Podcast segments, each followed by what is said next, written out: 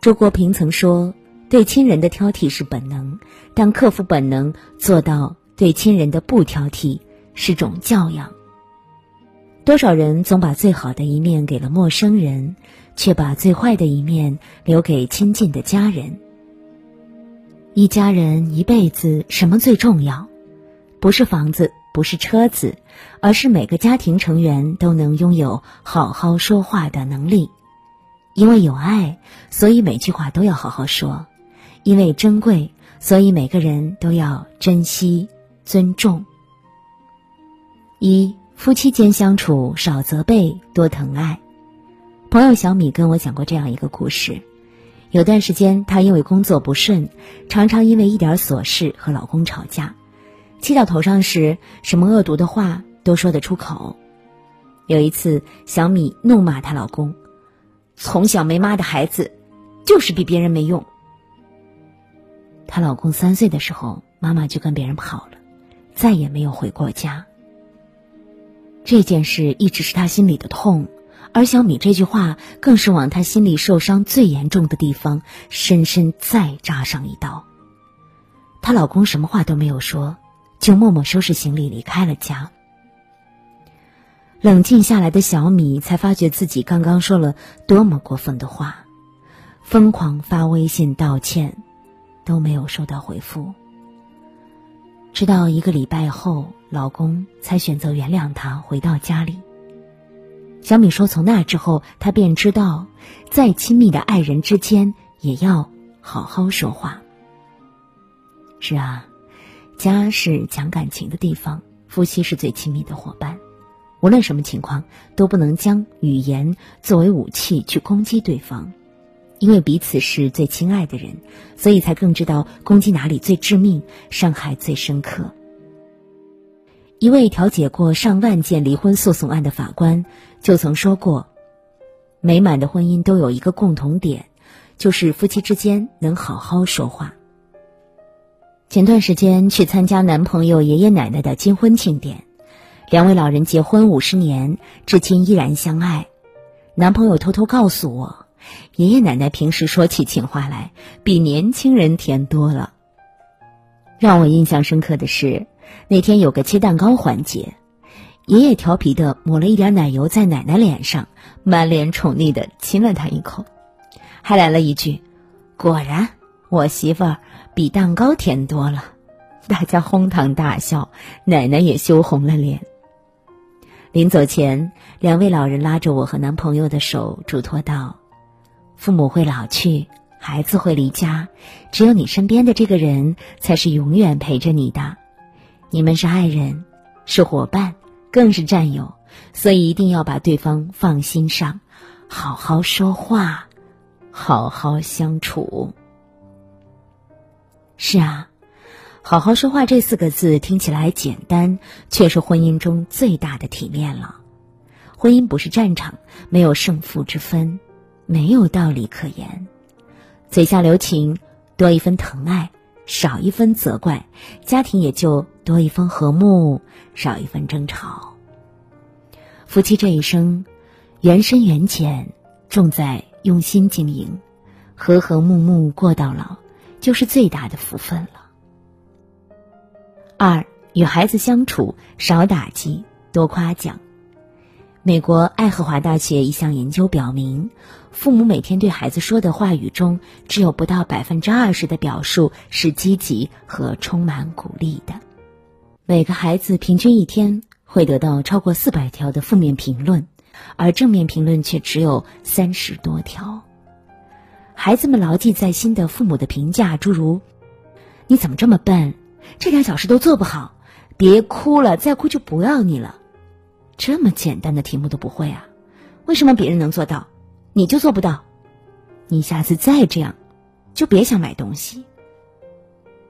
这个世界上，语言暴力比肢体伤害更严重。父母脱口而出的一句话，很可能会像一层阴霾，笼罩孩子的整个人生。最近热播剧《小舍得》中，几位父母的教育方式引发网友热议。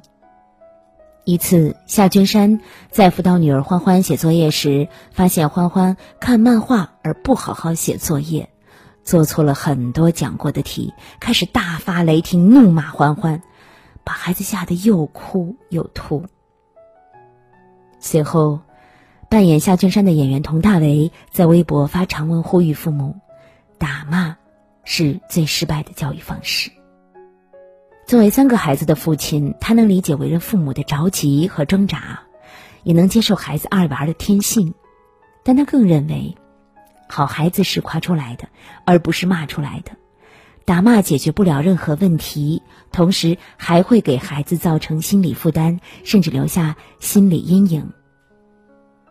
当孩子与父母的心越来越远的时候，不再相信父母爱的是他，不再依赖父母，不再每天和父母分享自己内心的时候，当父母的又该怎么挽回呢？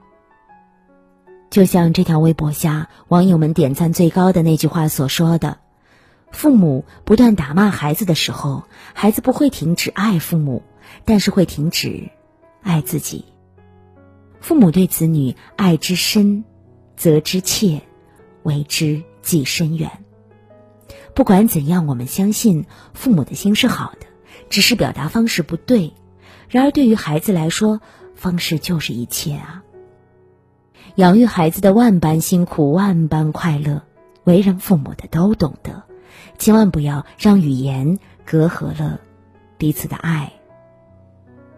三与父母相处少抱怨，多感恩。网上有个提问：哪个瞬间让你意识到父母老了？其中网友秋心韶华的高赞回答让我印象深刻。他说：“是当我发现。”父母越来越怕我的时候，他讲到母亲早逝，他在孩子一岁多的时候，他把父亲接来北京同住一段时间。有一次逛街的时候，他爸爸把装着孩子尿布和奶瓶的母婴包弄丢了，着急又愧疚的爸爸想自己去找回来，他语气不太好的抱怨了一句。我求求你别再给我添麻烦了，再带着孩子在原地等我，万一您再把自个儿弄丢了，我更麻烦。所幸东西最后找回来了。那件事之后，爸爸的话变得越来越少，没多久后就回老家了。他说道：“爸爸来京的两个月里，我发觉他越来越老了，变得怕我、依赖我了。”仔细想来，是在我一句句不耐烦的话语中，他才变得如此小心翼翼的。胡适曾在《我的母亲》中写道：“世间最可恶的事，莫如一张生气的脸，把生气的脸摆给亲人看，比打骂还难受。”我们总以为父母是我们最亲近的人，所以不会计较我们的恶言相对，殊不知。他们也是人，也会有七情六欲，也会伤心难过。我们渐渐长大成人，父母却悄悄变回小孩儿。不要着急往前走，耐心的等等父母，就像你当初学走路时，父母那般耐心鼓励。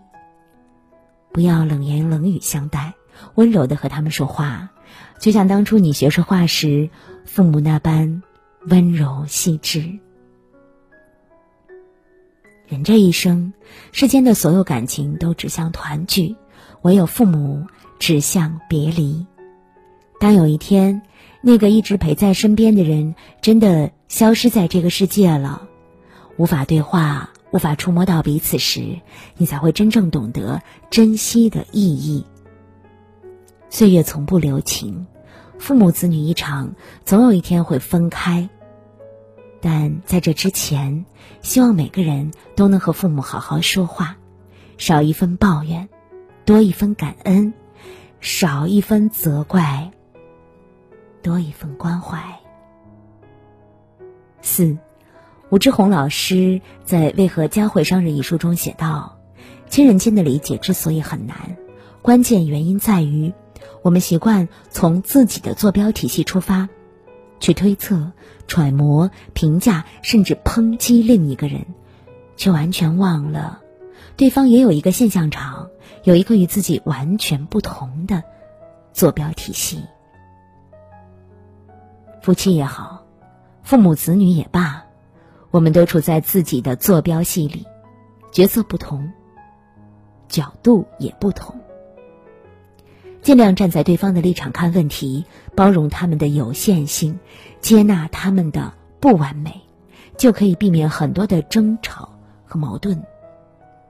一句话，可以像春风一样温暖人心，也可以像尖刀一样刺痛他人。你怎么爱你的家人，就要学会怎么好好说话。